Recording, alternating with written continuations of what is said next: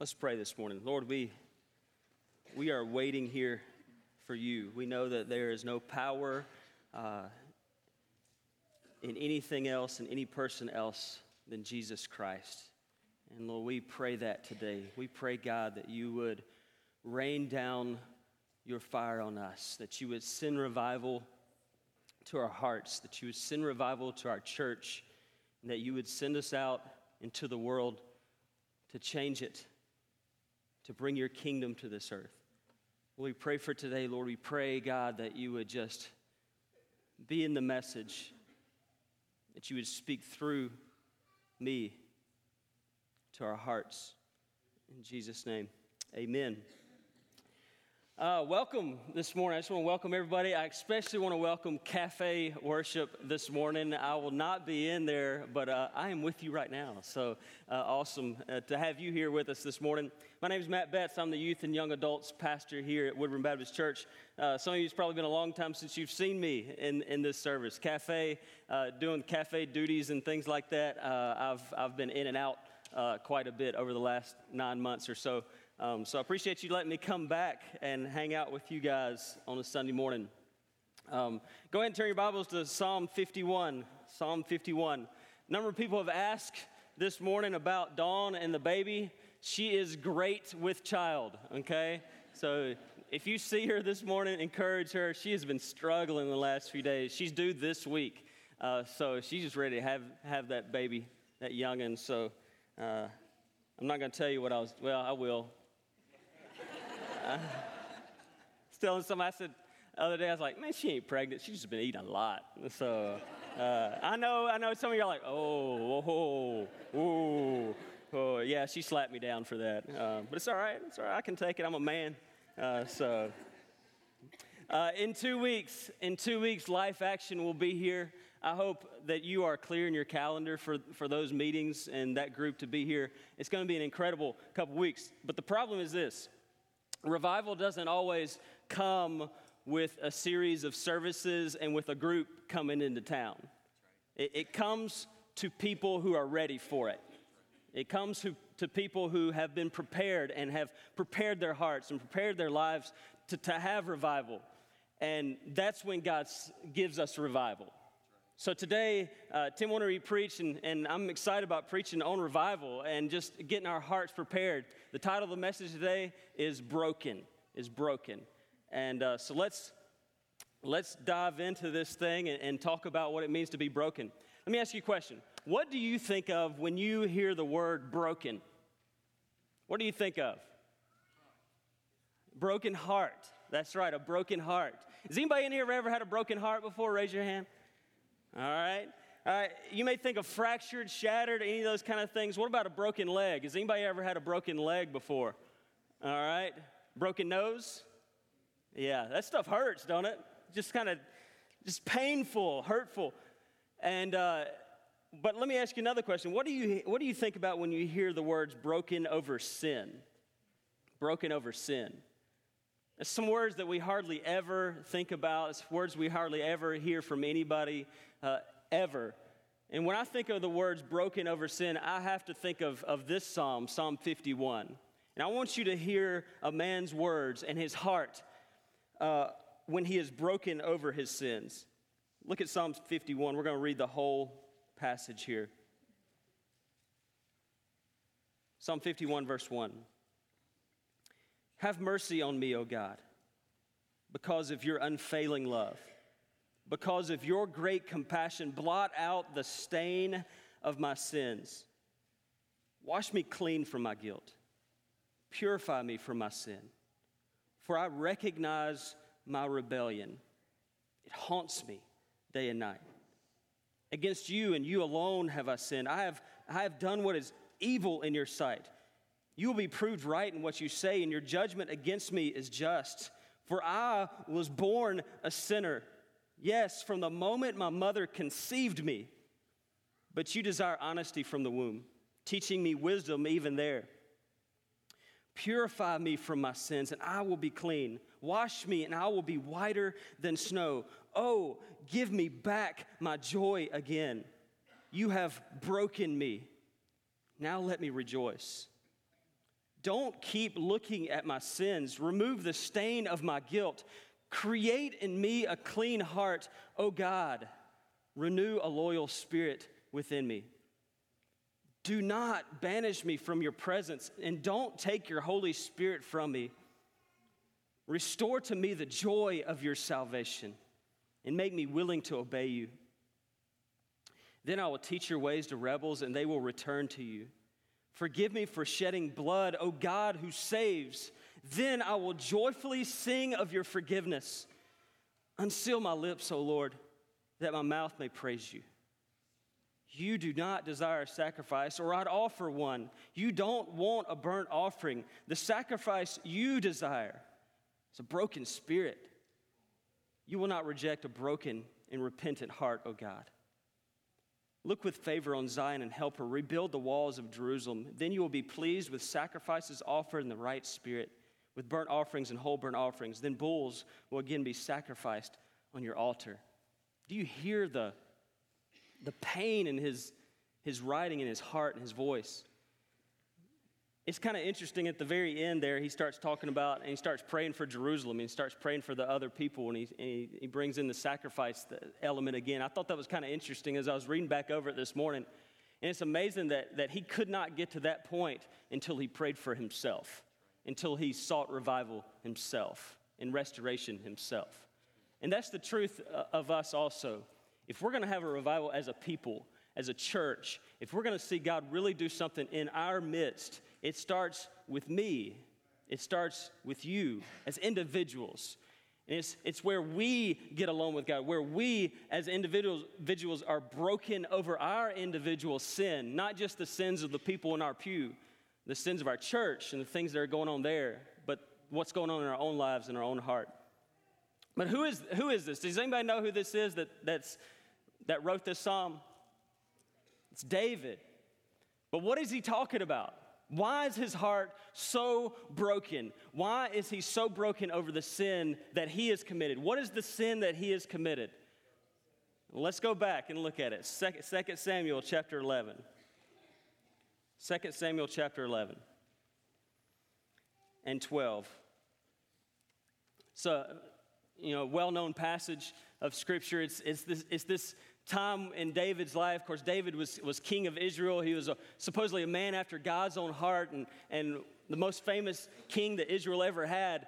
And he comes to 2 Samuel chapter 11, and, and some things began to happen in his life, which were, were interesting things. Some sin came in his life.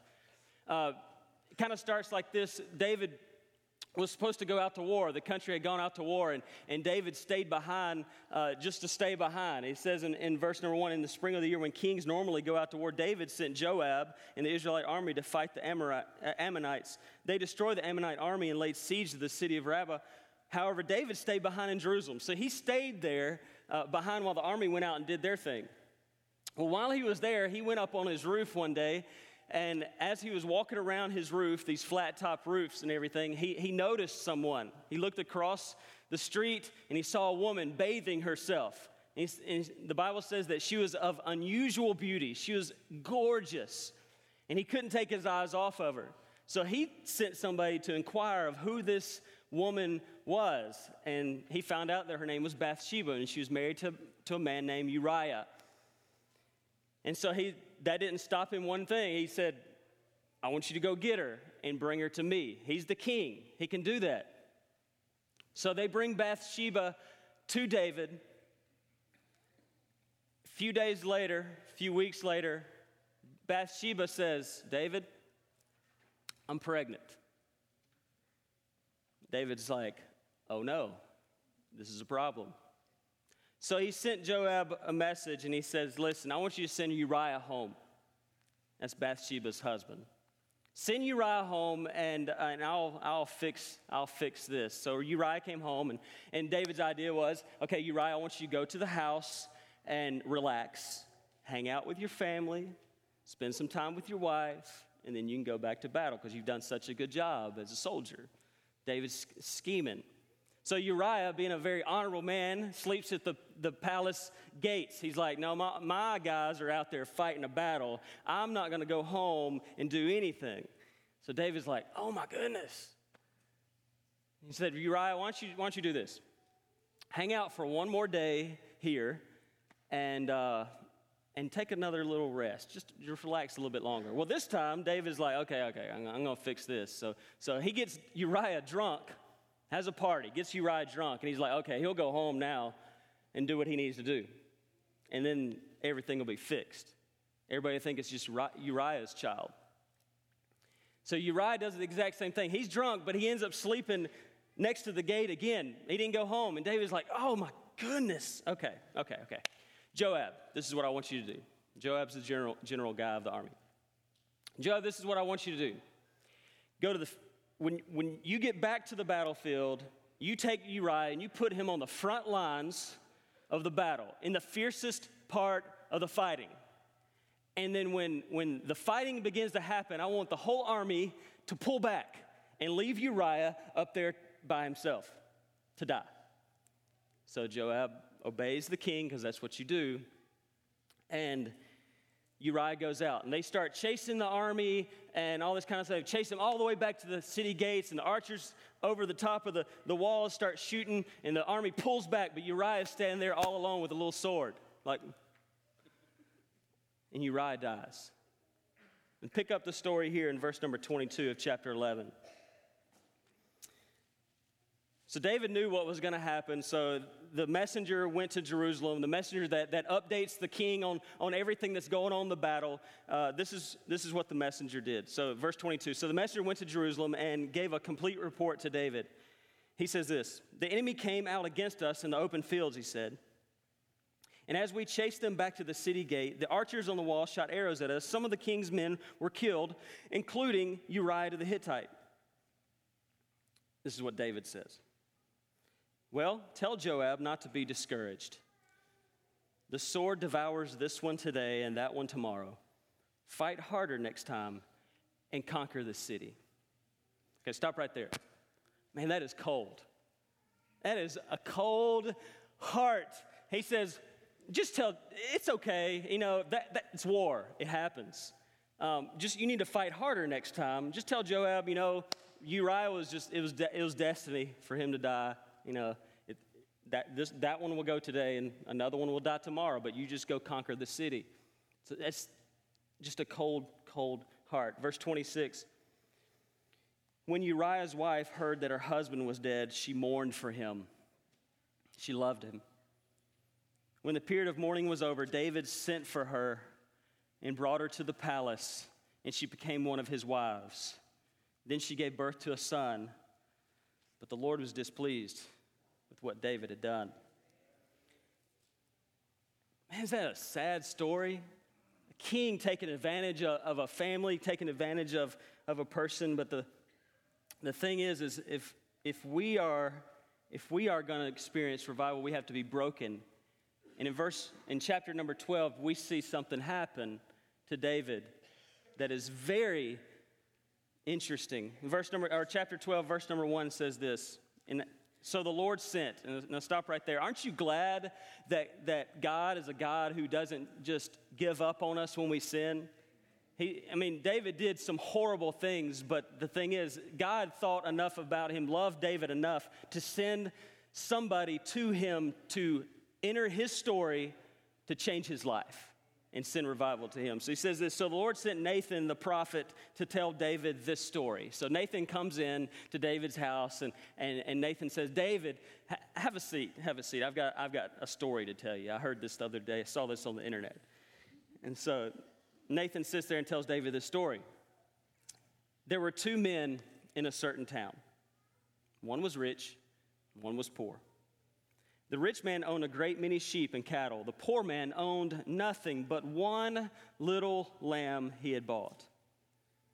He raised that little lamb and it grew up with his children. It ate from the man's own plate and drank from his cup. Isn't that like, I just want something pink right now. I'd really, it's just sweet. It really is. He raised a little lamb and grew up with his children, ate from the man's own plate, and drank from his cup. He cuddled it in his arms like a baby daughter.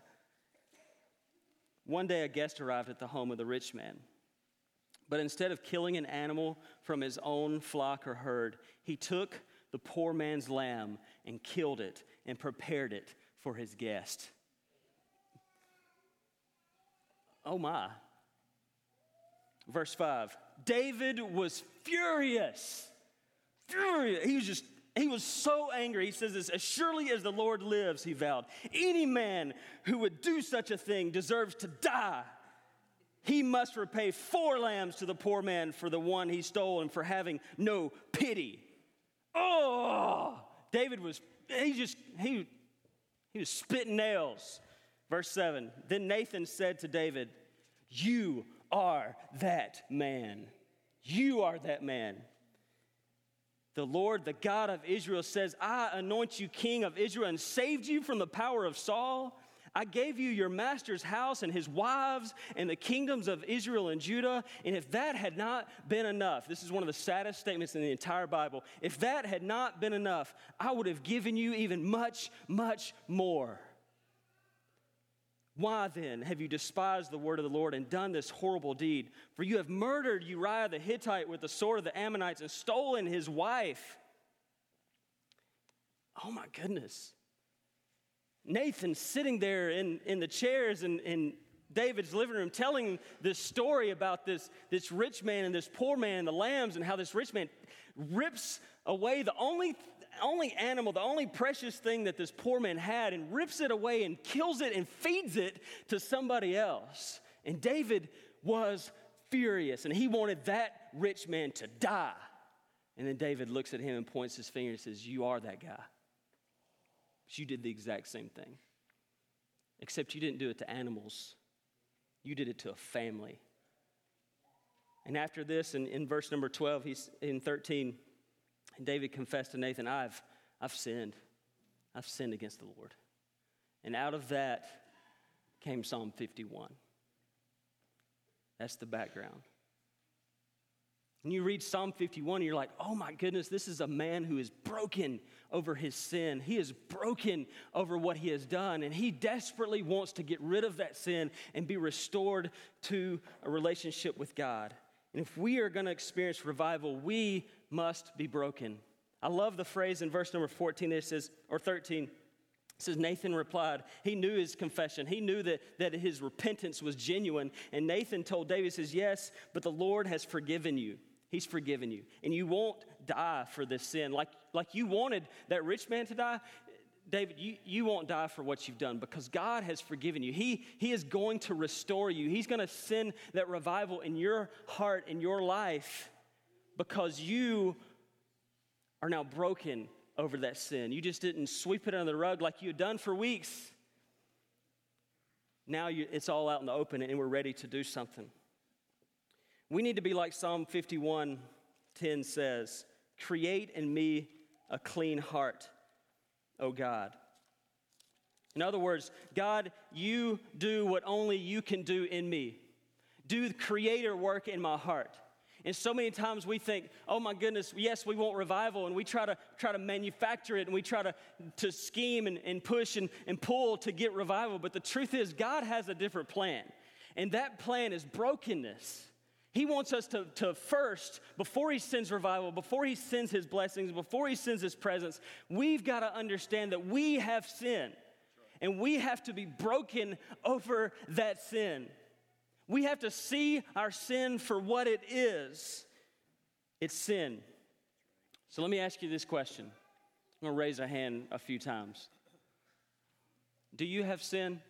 Raise your hand if you say, Yeah, I have sin. Okay, very important question because I've been wondering this.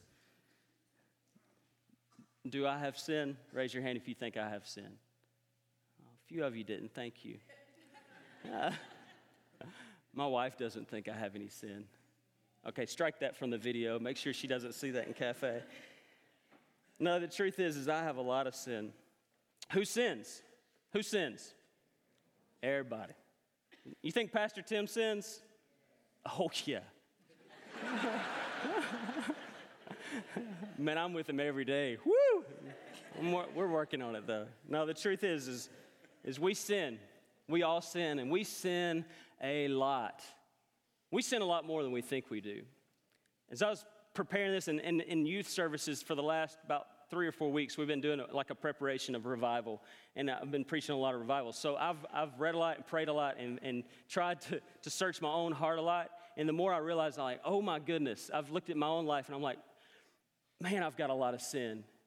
And I know that if God's going to do something in me, I have to be broken over the big stuff, the little stuff, the in between stuff that I in my life.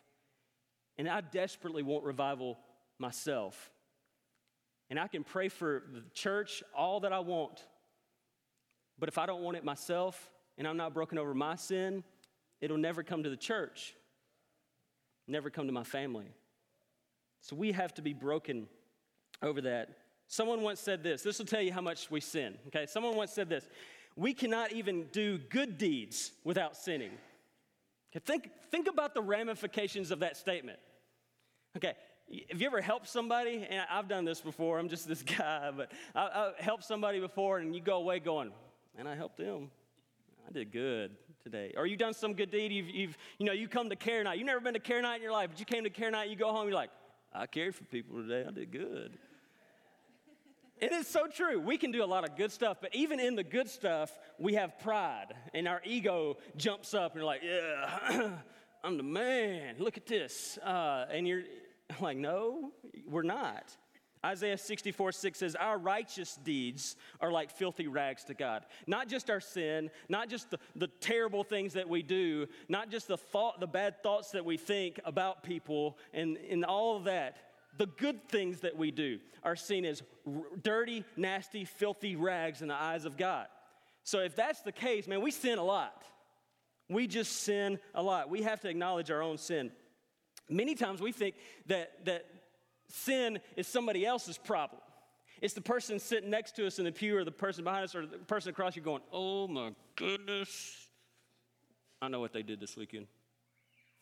But what about what we did this weekend? What about what we thought this weekend? What about the things that, that went through my mind this weekend? We forget that sin is not a, a, somebody else's problem, it's ours. And when we allow sin to come in our, into our life and into our heart, we put up a wall and we are separated from God. And the problem is, is so many of us, and myself included, we are very separated from God, from God, and we think we're really close to Him, but we're really not. We're really not because sin continues to separate us. And the problem is, is a lot of times we don't think of who we sin against. We sin not only against people, we, we not only sin against what, ourselves, but we also sin against God. In Psalm 51, verse number four, David says this He says, Against you and you alone, talking about God, have I sinned. I've done what's evil in your sight. Somebody tell me, what was David's sins? What did he do? Okay, we're going to have to go back and read 2 Samuel again. What, what did David do? Adultery, and then what he followed, followed up with? Murder. That's a rough week. My man committed adultery and murder in the same week. The man after God's own heart. But he says in verse number four of Psalm 51 God against you, you alone have I sinned. Did he just sin against God? Now, I, am pretty sure he sinned against Bathsheba and Uriah. And, and I, was, I was reading through this again, and I was like, it, it says in, in 2 Samuel that uh, when they went out to war and they pulled back, that Uriah died, but a number of other Israelite uh, military died as well. So not only did David's sin affect Bathsheba and Uriah, but it affected a lot of other families also because they died and their, their kids lost their daddies and their wives lost their husbands as well.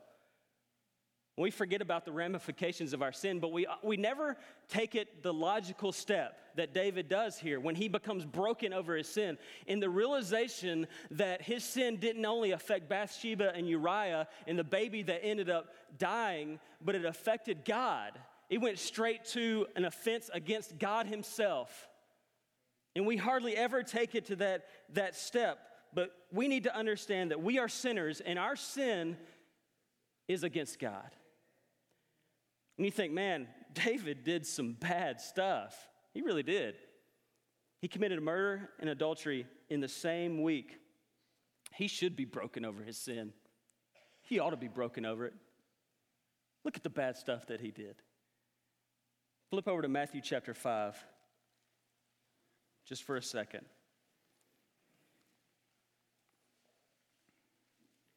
Matthew chapter 5, verse number 21. This is Jesus talking. He says this Matthew chapter 5, verse 21. He says, You have heard that our ancestors were told, You must not murder. If you commit murder, you are subject to judgment. What David do? He murdered. Verse 22 But I say, if you are even angry with someone, some translations call it hate. If you hate somebody, you are subject to judgment. If you call someone an idiot, you're in danger of being brought before the court. And if you curse someone, you're in danger of the fires of hell. I really wish Jesus wouldn't have talked there. Because it's really easy to say, oh my goodness, David committed murder. He should be broken. He should be judged. He should face God's judgment. But Jesus says, Have you ever hated somebody? It's the same thing. Have you ever laid somebody out with your words? Have you ever thought those things about them? Guess what? You did what David did. Look at verse 27 of Matthew chapter 5. You have heard, here it goes again. You've heard the commandment says, You must not commit adultery. What did David do? Committed adultery. But I say, anyone who even looks at a woman with lust has already committed adultery with her in his heart.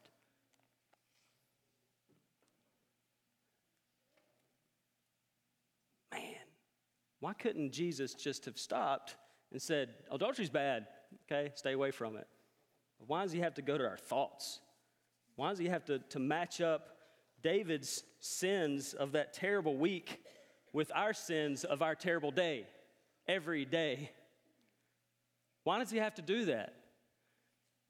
Why, and the thing is, we, we, we tend to draw lines and say, yeah, David should be broken. Yes, yes, he should face the consequences of his sin. But, but then Jesus says, yes, but, but you've hated and you've, you've called people, you've cussed people out in your mind or in person, or you've looked at women every day of your life to lust after them, and you're doing the exact same thing. He says, you got to understand, so you got to make that connection that yes, David committed sin and he committed sin against God. And that sin, Jesus says, is the exact same sins that we do. We may not fulfill the acts. We may, but we may not fulfill the acts completely. And Jesus says that sin also is against God. That's where we are. And if we're going to have revival, if revival is going to start, it's going to start start when we are broken over our sin. The little, the big, all of it is against God. Psalm 51 verses 16 and 17 says this, "You do not desire a sacrifice, or I would offer one. You do not want a burnt offering. The sacrifice you desire is a broken spirit. You will not reject. That means you will always accept a broken and repentant heart, O God. We always want an easy solution or a shortcut. We want something to do, a class to go to, a list to, to mark off so that we can get revival. We want to make sure that we are we have done step, step, step, step, step, and we've got revival. But the truth is, is this we can do those things all day. And David says, we can do those things, and, and the Israelites did those things. They sacrifice, sacrifice, sacrifice. But David stops and he's like, God, you don't want a sacrifice. You don't want me to have a list that I check off. You don't want me to attend another class to get revival. You want a broken heart. You want a contrite spirit. You want to be you want me to be broken over my sin. We cannot be restored by God until we are broken over our sin will never be restored. Our families will never be restored by God until we are broken over our sin. God's got to break us. No one seems to be broken over sin anymore because it's not serious enough. It's not serious enough to be broken over. It's a mistake. It's just something we do. It's just, just a, the way that we are. And the truth is, God says, no, it's sin and it's sin against me. Sin is not serious enough anymore. And the, the great thing about it is, a man by the name of Nathan, a prophet, came to David and changed David's thought about sin. David was completely fine with covering it all up and figuring it all out and setting his, setting his sights on, on, on Bathsheba and getting it all taken care of. And then, da- and then Nathan comes into his room and totally changes David's view on sin. Once David was confronted with his sin, he wanted nothing more than to get it out of his life and be restored. Look at verse 8. It says this. Oh, give me back my joy again. You have broken me. Let me rejoice. Verse 10 Create in me a clean heart, O God. Renew a loyal spirit within me.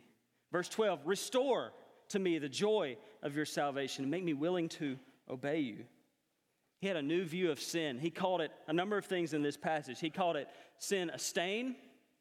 He called it rebellion. He called it something that haunts him. He called it a sin against God. And he called it evil. In 2 Samuel chapter 11, you saw none of those things.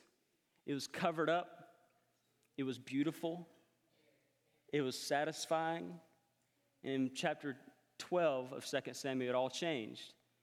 And it became nasty and dirty and a stain. Nathan changed all that. D.L. Moody said that we have to kill sin at the root. And the only way to do this is through true brokenness over sin, not emotionalism, brokenness. He said this without this, a man will go right back to the old sin.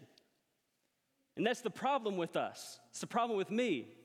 So many times I've been sorry that I've been caught, or I've been sorry for my sin, but I've never really been broken over it. And D.L. Moody says that in order for us to get rid of sin in our life, we have to be broken. It kills it at the root. Not just crying over it for one service and walking out and being unchanged, but, but where God breaks us. We are crushed and fractured and shattered under the weight of our sin. God wants us to meet sin, the seriousness of sin, head on. He wants us to meet it head on. And He wants us to be restored and revived because of it. And that's the only way to revival. And it's so hard. It's so hard, but it's so necessary. Two weeks from today, we have a series of services. We've got a group. The promise of revival is not with those series of services and that group. The promise of revival is to those who are ready for it, and it's to those who are broken over it. Um, I've got something up here. I did this in the youth Wednesday night. Got a popsicle stick that says, My sin. And the idea behind it is during our invitation time is I'm going to invite you as a church to come get a popsicle stick and a pen and go to some place on the altar, on the stage, at your seat, against the walls, whatever. And take a pen and write your sins. Write them so that you see them. You know what they are. You're the only person that's going to see this. But you write your sins. Is it lust? Is it hate? Is it greed? Is it adultery? What is it? And you write your sins, and then you go and you pray wherever you are, wherever you're going. It doesn't matter, okay? This is not a formal thing. I'm a youth pastor, I don't do things formal, okay? But you go somewhere in this church, you go somewhere in your seat, whatever, and you pray and you beg God to be broken over your sin.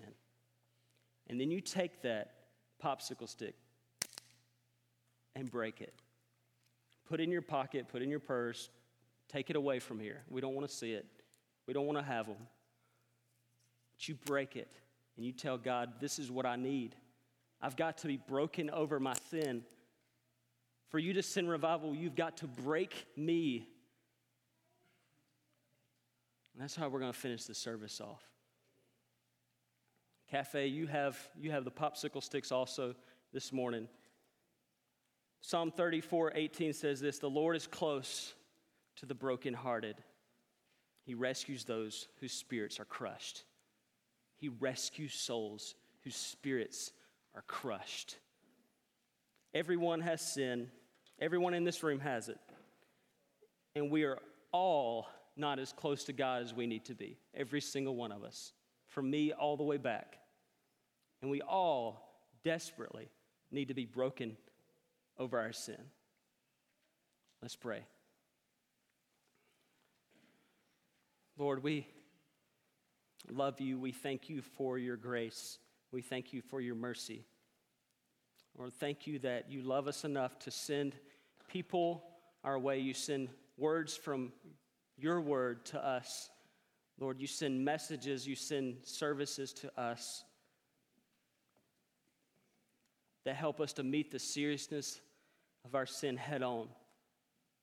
And Lord, I pray as a church, as me, as an individual, that we would be broken over the sin in our lives so that you can restore us and revive us and make us what we are supposed to be for you. Break us today. In Jesus' name.